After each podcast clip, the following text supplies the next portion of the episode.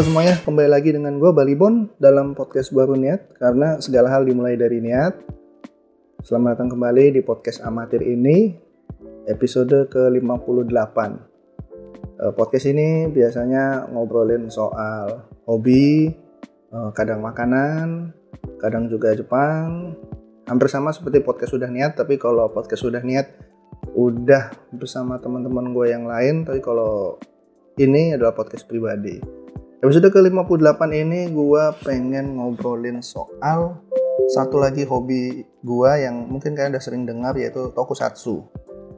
Kalau ngomongin soal tokusatsu tuh mungkin sudah keberapa kalinya lah gue mengobrolin soal tokusatsu di podcast. Mulai dari episode kemarin, mulai dari definisi tokusatsu, sejarah singkat tokusatsu, lalu baga lalu bagaimana cara kita menonton tokusatsu kan? Apakah uh, nonton maraton atau nonton mingguan nah itu juga soal ngomongin soal tokusatsu juga. Di podcast sebelah udah niat juga udah sempet ngobrolin soal tokusatsu. Mulai dari kita ngobrolin lagu openingnya lalu ada mechanya kokpitnya di serial tokusatsu. Karena uh, tokusatsu itu luas. Dari Ultraman tuh masuk tokusatsu Sentai juga masuk tokusatsu Kamen Rider juga tokusatsu. Jadi sedikit banyak kalian udah tahu lah kalau uh, tokusatsu itu seperti apa dan kenapa tokusatsu itu menarik di mata gue. Salah satu yang paling menarik dari serial tokusatsu menurut gue adalah uh, pertama tokusatsu itu apa ya ceritanya heroik gitu kan serial superhero gitu kan di mana berbeda dengan anime uh, di anime dan kartun itu serial tokusatsu itu menggunakan media tiga dimensi dalam menceritakan ceritanya. Maksudnya gimana nih? Maksudnya ya uh, real gitu loh. Tokusatsu itu real diperankan oleh orang betulan, orang nyata gitu. Nggak kayak kartun yang harus dianimasikan gitu. Tapi kalau tokusatsu itu benar orang yang melakukan acting dan melakukan aksi di dunia nyata gitu. Dan apa ya? Konsekuensinya adalah uh, tokusatsu itu real di di dunia, real nyata gitu. Artinya apa? Kita tuh bisa eh, secara teori kita bisa bertemu dengan orang itu di dunia nyata gitu. Uh, kayak bisa lah gitu kita ketemu Kak Kamen Rider. Beberapa kali gue, misalnya kalau kalian ikut event Jepang, itu pernah ada yang cosplay jadi Kamen Rider gitu kan. Memang ada juga yang cosplay menjadi uh, tokoh anime gitu tapi kan tidak 100% mirip dengan uh, apa aslinya yang dianimasinya kan gitu. Tapi kalau Kamen Rider tuh uh, sedikit banyak sudah sangat mirip lah dengan realnya gitu. Sama-sama dibuat di dunia nyata, orang juga orang yang menggunakan gitu. Dan salah satu pengalaman menarik, salah satu pengalaman yang paling berkesan gue terkait dengan tokusatsu ini waktu tahun 2000 2015 2016 gue lupa, lupa lupa inget ada event di Jakarta yang mengundang Kenji Ohba. Kenji Ohba itu kalau kalian nggak tahu itu adalah Gavan, Gavan sendiri si pemeran utamanya itu. Itu dia diundang ke event Indonesia gitu. Dan kalau dulu kan nonton Gav, yang namanya ngeliat Gavan tuh hanya bisa dilihat di layar kaca kan, di balik layar kaca gitu. Di, di tontonan uh, Uju Keiji Gavan aja gitu. Tapi waktu kemarin tuh gue bisa ngeliat dirinya langsung di depan mata gue ya cuman jarak sekitar 3 atau 5 meter lah dari beliau gitu kan. Bisa ngeliat gitu kan. Tentu saja beliau uh, hanya bisa menggunakan bahasa Jepang tapi uh, tetap aja keren gitu. Uh, Pak Kenji Ohuba ini meskipun tua tapi tetap heroik gitu. Dan apa ya, salah satu momen yang paling menyenangkan ketika event tersebut adalah melihat dengan mata kepala sendiri bagaimana dia melakukan pose berubah. eh, kelihatannya klise, maksud kelihatannya simple ya, cringe atau gimana. Tapi ya melihat tokoh superhero lo itu berubah di depan mata lo itu ada rasa kebahagiaan sendiri gitu loh. Dan apa? Menjadi pengalaman yang menyenangkan gitu jarang-jarang lu bisa ngeliat superhero berubah depan mata lu sendiri kan? Dan ini jadinya pada akhirnya tokusatsu itu jadi kayak bisa memberikan kita apa ya harapan bahwasanya kita tuh bisa bertemu dengan superhero gitu.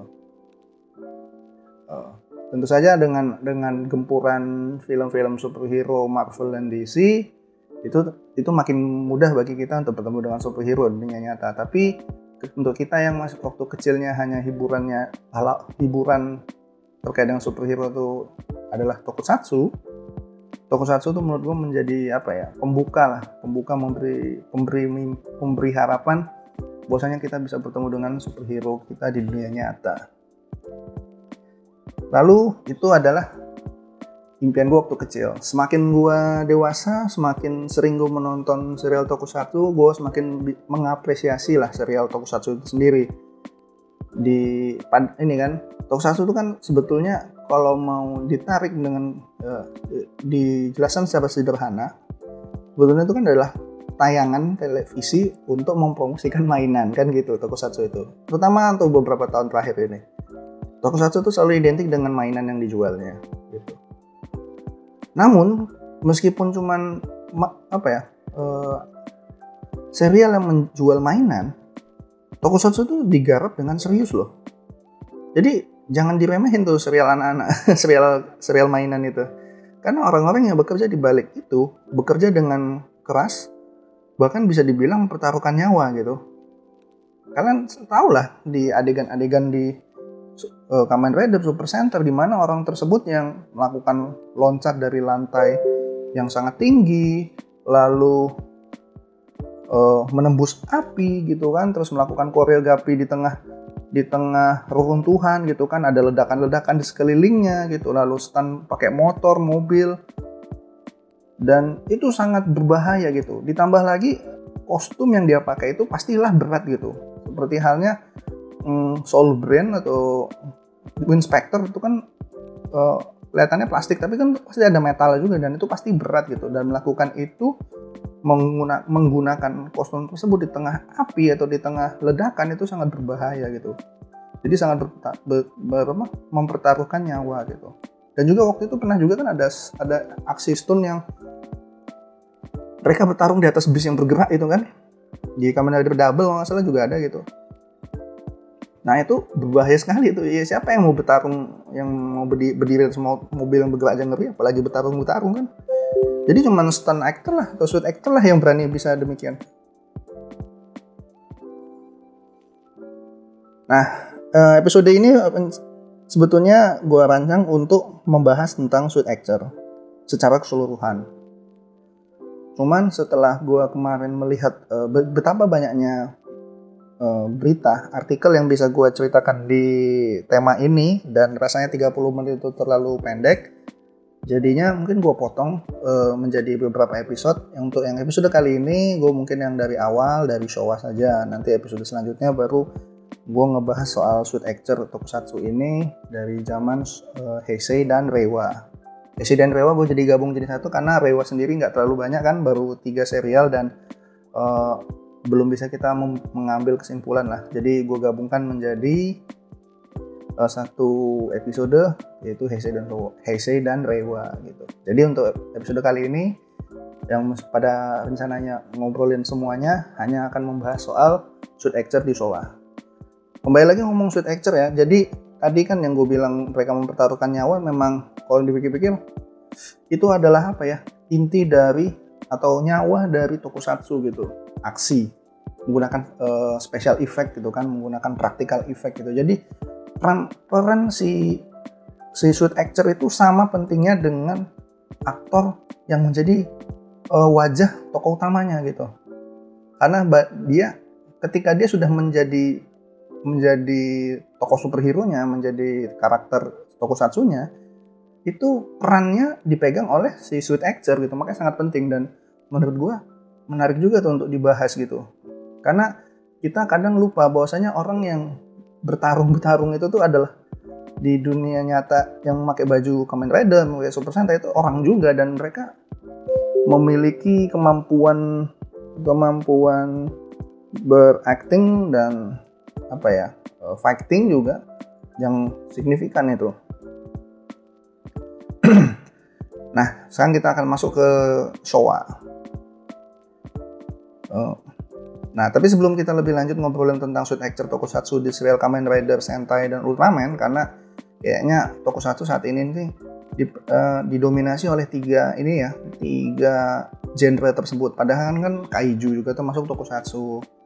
Uh, tapi udah diwakili oleh Ultraman gitu. Lalu ada juga yang hero hero-hero lain seperti lokal heroes tapi itu karena kurang kurang kurang gencarnya promosi jadi kita yang di luar Jepang itu hanya banyak mengetahui tokusatsu itu ya cuman Kamen Rider Super Sentai dan Ultraman. Tapi sebelum kita ngomongin soal itu, gue mungkin uh, mundur dulu lagi ke tahun 1958 itu gue pengen ngebahas soal serial tokusatsu yang lain gitu serial tokusatsu yang mengantar kepopuleran genre tokusatsu di Jepang yaitu Nanairo Mesh atau Seven Color Mesh atau yang bisa disebut juga sebagai Rainbow Man kalau kalian tahu itu menceritakan seorang superhero yang bisa berubah wujud menjadi tujuh superhero lainnya. Di tahun yang di tahun-tahun situ kayaknya Ninja Captor juga ada gitu. Jadi emang apa? Tokusatsu tuh mulai banyak gitu, tapi tidak tidak booming, belum booming meledak genre pop, genre superhero tersebut gitu. Nah, kembali ke soal Nanairo Mesh atau Seven Color Mesh atau Rainbow Man lah. Gue jawab menyebutnya Rainbow Man aja untuk untuk saat ini. Seperti yang gue bilang tadi dia tuh seorang superhero yang bisa berubah menjadi tujuh superhero lain gitu. Kalau kalian membayangkan tuh bisa kayak Ben 10 atau Sacred Seven itu konsepnya sama gitu. Jadi satu orang yang punya tujuh form gitu. Itu mungkin di tahun 1959 itu suatu yang unik gitu kan. Dan ini adalah uh, serial pertama dari studio Toei yang saat ini akan menjadi tuan rumahnya Kamen Rider dan Super Sentai. Dan itu apa ya suksesnya hampir mirip dengan yang uh, sebelumnya gitu. Jadi sebelum sebelum Rainbow Man ada juga uh, satu super satu serial tokusatsu yang juga terkenal tuh. Yang namanya Gekko Kamen tahun 1958 itu ratingnya tertinggi di zamannya sekitar 40% televisi itu. Nah Nanairome sendiri ini populer jumlah episodenya sebanyak 57 episode gitu kan. Terus juga uh, di setahun sebelumnya juga tahun 54 juga Tokusatsu juga apa ya uh, booming juga di dunia perfilman melalui seri film Godzilla Gojira gitu kan yang pada akhirnya nanti di tahun 1963 tuh membuat uh, men, apa ya, memberikan uh, uh, tunas dalam pembentukan Suburaya Production pada tahun 1963. Nah, kenapa ngomongin Rainbow Man? Uh, sebetulnya bukan kita ngomongin dia sebagai serial pertamanya studio Toei yang membuat genre pop, genre tokusatsu meledak ya. Lebih dari itu karena uh, si Rainbow Man ini si pemeran utamanya namanya Sony Chiba itu adalah nanti adalah orang yang memprakarsai berdirinya uh, Japan Action Club tahun 1970 nanti. Uh, Japan Action Club itu kayak agensi lah, agensi yang membawahi para suit actor, para stunt actor, dan untuk perfilman dan salah satunya untuk tokusatsu. Japan Action Club sendiri nanti akan menjadi cikal bakal terbentuknya Japan Action Enterprise kalau JAE di mana hampir stuntman dan stuntwoman pokoknya suit actor di Jepang itu berada di bawah agensi tersebut. Jadi mungkin untuk apa ya memberikan uh, sesuatu yang pelindungan organisasi lah gitu kan. Kadang-kadang kalau dianggapnya kalau suit actor itu nggak ada manajer gitu kan, nggak ada nggak ada agensi. Nggak di Jepang tuh semua untuk yang seperti ini untuk suit actor tuh ada agensinya. Jadi profesional di handle nya oleh itu. Jadi tidak ada yang dirugikan baik kedua belah pihak gitu. Nah, si Sony Chiba ini kalau kalian tahu uh, pernah nonton apa itu Kill Bill? Kill Bill itu kalian tahu kan ada satu scene yang di mana Kill Bill itu mengunjungi sebuah sushi restoran, dia bertemu dengan masternya itu ngomong pakai bahasa Jepang. Nah, si masternya itu namanya siapa? Hattori Hanzo. Nah, Sony Chiba itu adalah Pak Hattori Hanzo itu sendiri gitu. Jadi uh, beliau juga selain di Jepang terkenal, di luar negeri juga terkenal gitu melalui Kill Bill. Lalu kalau kalian nonton juga Tokyo Drift, Fast and Furious, Tokyo Drift, itu yang bos Yakuza Jepangnya, yang bos Kamata itu itu juga adalah Sony Chiba gitu. Jadi cukup banyak, uh, cukup terkenal lah beliau di internasional. cuman beliau kemarin uh, kabar terakhir lihat di web meninggal karena COVID-19 tahun lalu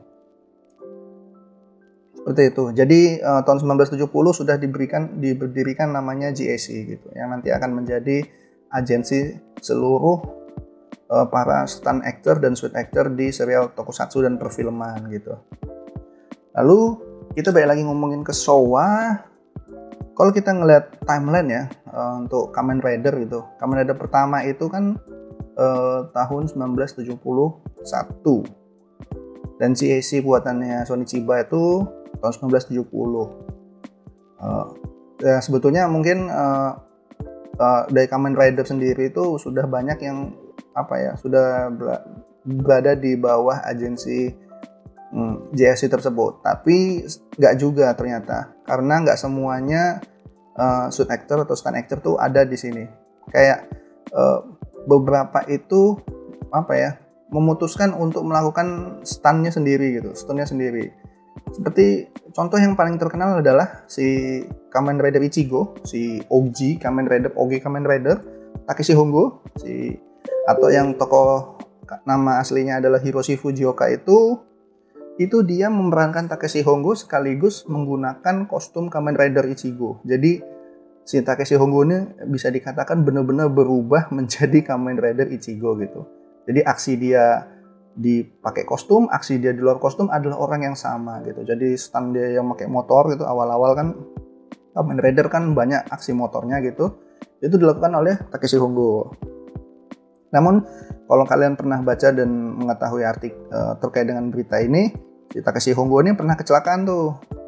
Ya karena karena dia melakukan stunnya sendiri kan mungkin kecelakaan waktu stunnya itu kakinya patah gitu kan terus yang pada akhirnya uh, membuat dia tidak bisa berakting menjadi Kamen Rider. Sementara Kamen Rider serial itu Kamen Rider sendiri sedang di atas gitu kan ratingnya. Jadi keputusannya adalah uh, gimana kalau uh, Kamen Rider-nya itu diganti gitu diganti tapi bukan berarti Takeshi Hongo-nya hilang tapi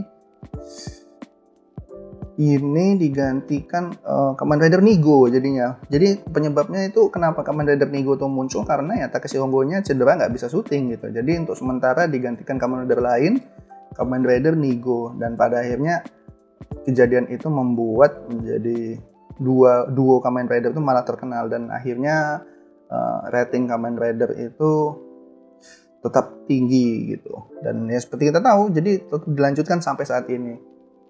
Dan itu udah jadi sejarah lah dari serial Kamen Rider gitu.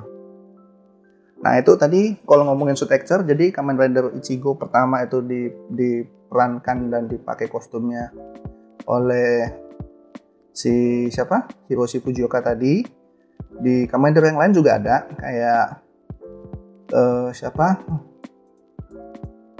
yang melakukan suit act, stunt actornya sendiri itu ini kayak Riderman atau nama tokohnya Joji Yuki. Joji Yuki itu dipak itu diperankan oleh orang yang bernama Takehisa Yamaguchi. Jadi uh, si Riderman sendiri itu adalah uh, si Joji Yuki dan Riderman itu adalah orang yang sama gitu. Dan apa ya? Mungkin uh, uh, agak obvious juga melihat Riderman itu kan satu salah satu-satunya Kamen Rider yang dagunya dagu dan mulutnya kelihatan gitu. Jadi kalau kalian perhatikan Joji Yuki dan Riderman tuh memiliki kontur dagu yang sama. Kenapa? Ya karena memang orang yang sama yang memerankan gitu. Jadi mungkin supaya itu, supaya memperlihatkan bahwasanya ini loh si Riderman ini orang yang sama yang berubah sama seperti Hiroshi Fujioka, seperti Takeshi Hongo, seperti itu. Lalu kalau zaman Showa yang lain, suit actor yang terkenal di zaman Showa uh, ada beberapa yang bisa gua ceritakan di sini. Yang pertama adalah Tetsuya Nakayashiki. Ini dia suit actor hampir sebagian uh, Kamen Rider di zaman Showa. Dia dia hampir semuanya kecuali Ichigo karena tadi uh, Hiroshi Fujioka, Z Cross, Terus terakhir Black dan Black FX. Black dan Black FX ini sebetulnya hitungannya kan Heisei ya kalau dilihat dari tanggalannya tetapi ya dikategorikan sebagai Showa Rider gitu. Ya ya agak abu-abu sih Black dan Black FX itu sebetulnya.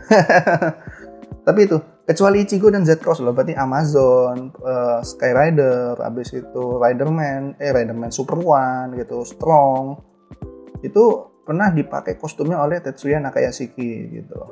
Dan zaman dulu sih kayaknya namanya suit actor tuh apa ya nggak nggak nggak tek nggak plek dipakai satu orang gitu. Kadang-kadang kalau misalnya menggunakan uh, aksi yang berbahaya atau aksi yang lain jadi dia ganti-gantian dengan yang lain. Tapi utamanya adalah si Tetsuya Nakayashiki ini. Bahkan dia karena dia banyak menggunakan Kamen Rider tuh banyak suit actornya dia, dia sampai disebut sebagai Mr. Kamen Rider coba.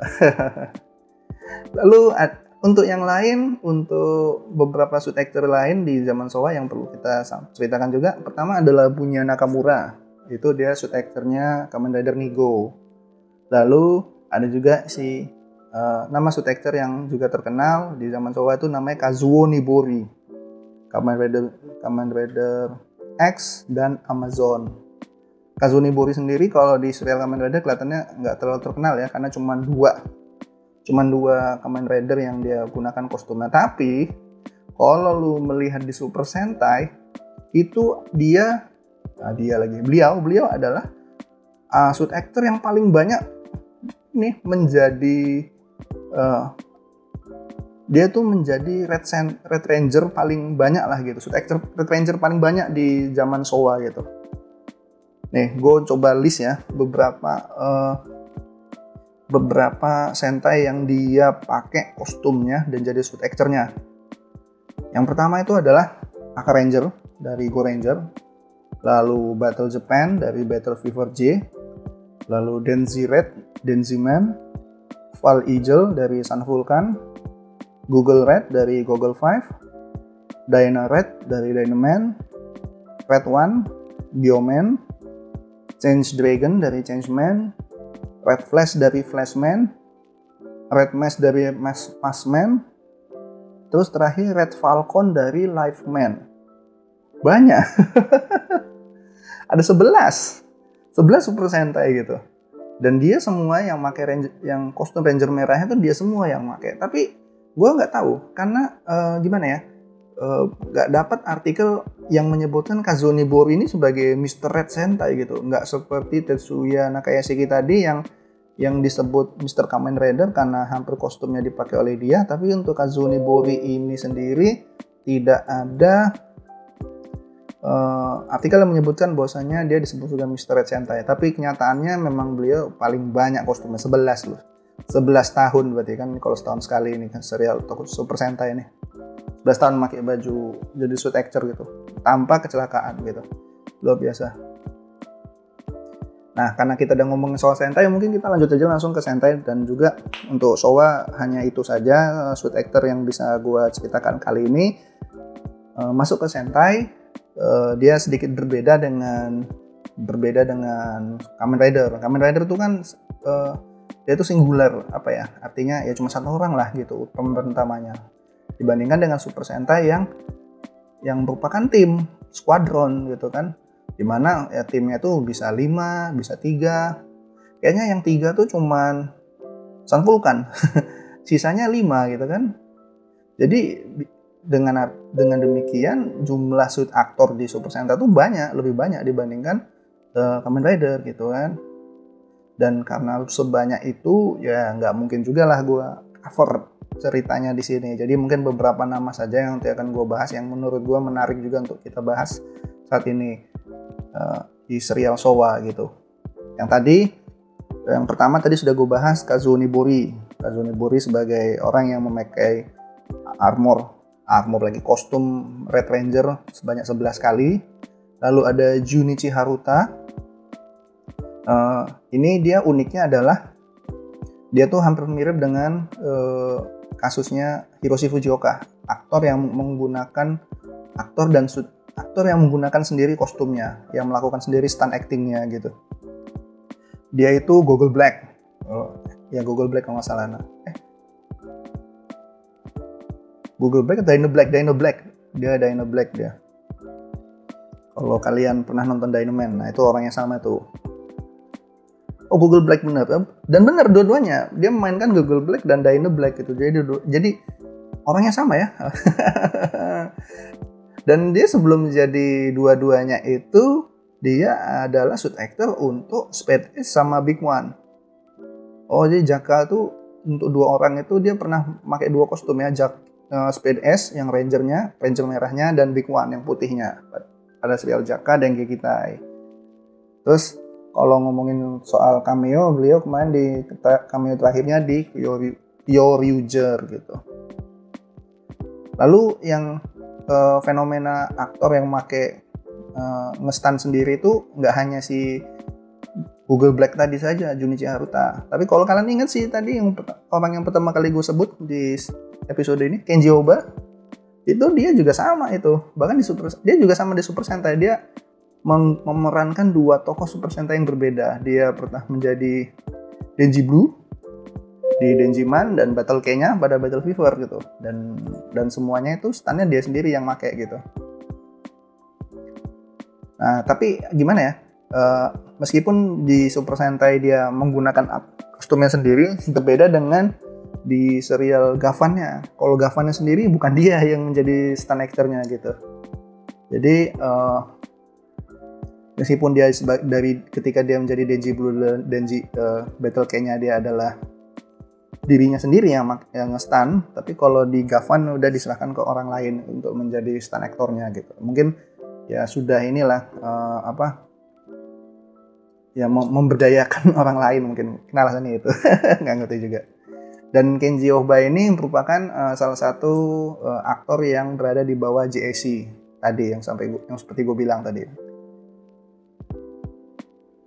nah uh, Sentai ini kan unik uniknya salah satunya adalah adanya member perempuan di skuadron tersebut di tim tersebut. Ada ranger pink atau ranger kuning lah yang biasanya salah satunya tuh nanti cewek gitu. Uh, yang full cowok skuadronnya itu ya cuma Sun Vulcan dan itu karena bertiga kan jadi ya bisa dimaklumi. Tapi kalau yang lain hampir seluruhnya ada ceweknya minimal satu. Kalau kadang-kadang dua kayak Flashman tuh dua kan kayak Maskman tuh dua tapi ya pasti adalah cewek. Dan apa ya uh, menjadi suit actor cewek itu sama menantangnya dengan cowok gitu. Dan dan ini dan rasanya kita menarik juga tuh untuk kita bahas untuk saat ini. Nah untuk yang tadi kan dari tadi kan kita ngomonginnya kan stunt actor cowok gitu. Padahal ada stunt actress juga istilahnya. Suit actress untuk ranger cewek gitu. Jadi zaman dulu tuh ketik uh, ranger itu udah cewek gitu. Yang yang mem yang memakai kostum memakai kostumnya ranger cewek ranger perempuan tuh ya cewek juga kebanyakan. Nah salah satu yang terkenal itu uh, Maki Kiyota. Maki Kiyota itu uh, speed actornya Momo Ranger. Dia sebagai yang pertama kali menjadi stunt actornya untuk ranger cewek di Momo Ranger dia ngestan mulai dari episode 1 sampai 60 nanti 60 episode dia menjadi stunt actor. Dan uh, ya secara secara tubuh kan juga memang berbeda lah antara cowok dan cewek. Mungkin tidak tidak tidak luwes uh, tidak luwes se se segel se apa ya segesit yang si cowok gitu. Lalu yang kedua stand actor cewek yang terkenal yang namanya Lisa Komaki Lisa Komaki itu dia terkenal di uh, apa Battle Fever. Nah lucunya Battle Fever ini adalah uh, eh, gue baru tahu kalau misalnya yang si ceweknya Diana Martin atau nama uh, sentainya Miss Amerika itu nggak bisa ngomong bahasa Jepang. Jadi bener-bener full full full bule gitu. Jadi istilahnya tuh mungkin kayak uh, half half yang nggak bisa bahasa Jepang gitu dan uniknya dari Lisa Komaki ini ini dia sekal, uh, uh, sebagai suit actornya Miss Amerika dia juga sebagai pengisi suara Diana Martin. Jadi di serial Battle Fever itu suaranya si cewek daya yang bernama Diana Martin tuh bukan si cewek yang itu melainkan si uh, ibu Lisa Komaki ini. Jadi dia mengisi suaranya gitu. Gue nggak tahu keputusan keputusan uh, Toei merekrut orang yang nggak bisa ngomong Jepang untuk serial tokusatsu gue nggak tahu lah kenapa tapi kayaknya itu udah cuman sebentar aja cuman berapa episode kan makanya Miss Diana Martin tuh diganti Nah, tapi ya itu, ketika selama si Diana Martin itu ada di Battle Fever yang mengisi suaranya adalah Lisa Komaki. Nah, ngomongin soal Miss Amerika ini kan ada juga tuh. Kalian mungkin pernah lihat fotonya lah. Jadi ketika melakukan aksi loncat apa loncat dari jendela gitu kan pecahin kaca jendela itu Miss Amerikanya itu uh, kostumnya tuh terlihat apa ya uh, batang kelaminnya tuh tercetak gitu. Jadi kelihatan full lanang gitu. Dan itu ya menjadi lelucon juga untuk untuk para ini. Kalau ngomongin toko satu gitu wah stand actor cewek ternyata yang pakai cowok gitu kan. Kelihatan banget lagi cetak uh, titiknya nah itu sebetulnya ada ceritanya itu jadi uh, uh, kenapa seperti itu terjadi jadi jadi setelah Miss Diana Martin ini digantikan oleh orang lain, stand aktornya kan juga berganti tuh. Nah itu yang namanya stand actor keduanya itu Eiko Onodera. Eiko Onodera itu yang menjadi uh, stand actor untuk Miss Amerika yang kedua. Cuman kan beberapa scene itu aksinya berbahaya tuh, standnya berbahaya. Itu digantiin sama suaminya, Sutomo Kitagawa gitu. Jadi yang kenapa kenapa bertitit ya karena memang untuk scene tersebut yang dilakukan yang melakukan uh, adalah suaminya, suaminya dari si suit actor, suit aktrisnya Miss Amerika gitu. Karena ya ya mungkin tidak belum terlatih kan dan juga lebih berbahaya gitu kan mental gitu. Makanya suaminya lah yang yang menjadi suit actor. Perlu diingat bahwasanya yang namanya kostum itu, pakai kostum itu panas. Lu pakai kostum, lu berdi, diem aja dalam kostumnya itu tuh aja udah panas ditambah pandangan lu juga terbatas karena uh, bagian-bagian mata tuh bagian mata tuh ya hanya kecil lah sulit untuk melihat gitu kan makanya untuk aksi-aksi yang berbahaya gitu kalau memang bener, bukan yang profesional atau yang terlatih ya berbahaya makanya digantikanlah di Miss Amerika ini oleh si suaminya gitu kalau si suaminya sendiri nih si Tomo Kitagawa ini dia terkenal karena uh, pada pada tahun 1999 nanti dia menjadi uh, aktor Gojira sampai sekarang. Jadi suit aktor Gojira dari dulu 99 sampai sekarang dia menjadi apa suit aktor utamanya gitu. Dan di serial Toei sendiri dia terkenalnya pertama dia adalah suit aktor dari Spider-Man. Spider-Man-nya ini yang ada apa itu? Ada Leo apa namanya itu? Nama robot itu gue lupa lagi Spider-Man-nya Toei. Dia kalau di Ranger dia juga sering jadi Ranger biru, ya Ranger biru dan Ranger hijau. Jadi sebetulnya dia di di Super Sentai juga sebetulnya udah udah lumayan inilah uh, veteran lah dia menjadi suit aktor gitu. Lalu tadi kan gue awal disebutkan uh, stone actor itu banyak dilakukan oleh cewek gitu kan kecuali untuk adegan berbahaya cowok. Tapi ada beberapa sentai yang memang dari awal itu kostumnya itu dipakai oleh laki gitu. Jadi emang mungkin secara apa secara perawakan gitu si cowok tersebut cocok untuk memerankan karakter atau menggunakan kostum cewek gitu. Dan yang paling terkenal dan paling banyak uh, menggunakan kostum cewek itu pertama hmm, dimulai tuh dari Changeman dan siapa sih namanya tuh? Yang namanya Yuichi Hachisuka jadi itu orang pengen gue bahas. Dia tuh menjadi sweet, sweet actress eh, sweet actress sweet actor uh, uh, ranger cewek mulai dari uh, Changeman mungkin gue list lagi lah ya seperti Kazuni Bori tadi. Yang pertama Change Phoenix dari Changeman itu dia. Pink Flash Flashman itu dia. Pink Mask Maskman dia. Blue Dolphin dia juga. Live uh, Pink Turbo Turbo Ranger dia juga. Five Yellow dari Five Man dia juga. Wet Swan dari Jet Swan dari Jet Swan Jetman dia juga. Jadi kalau jadi cukup banyak sih Pak Yuichi Hachisuka ini memerankan. Dan kalian kalau waktu kecil ada ih si Ranger uh, Jetman yang putih itu seksi ya atau atau uh, gemulai ya. Nah itu itu cowok itu yang memerankan. Jadi kalian kalau mengagumi um, itu salah satu dari yang tadi kalian tuh mengagumi cowok Pak. Yuji suka. Gila emang. Emang apa berbakat dalam hal lain beliau. Terus tadi kan Sentai ada selain di Sentai itu ada dan apa ya dan Kamen Rider kan juga ada yang genre lain seperti Metal Heroes dan Ultraman. Mungkin di Metal Heroes sendiri gue bahas beberapa yang terkenal. Yang pertama adalah Kazutoshi Yokoyama dia itu suit actor dari Jiban, Winspector, Soul Brain, Exit Draft, Jump Person, dan Buswat. Uh, eh, gue sih uh, respect sama beliau karena serial yang tadi barusan gue sebut tuh kostum-kostumnya tuh berat kalau menurut gua dengan banyak metal dan banyak banyak part di dalamnya itu. Dan juga menurut gua serial seperti Winspector, Soul Brain dan Exit Draft ini paling berbahaya karena yang paling banyak main apinya gitu. Rasa-rasanya banyak banget episode di Soul Brain dan Winspector itu di mana adegannya tuh mereka berada di tengah kepungan api gitu.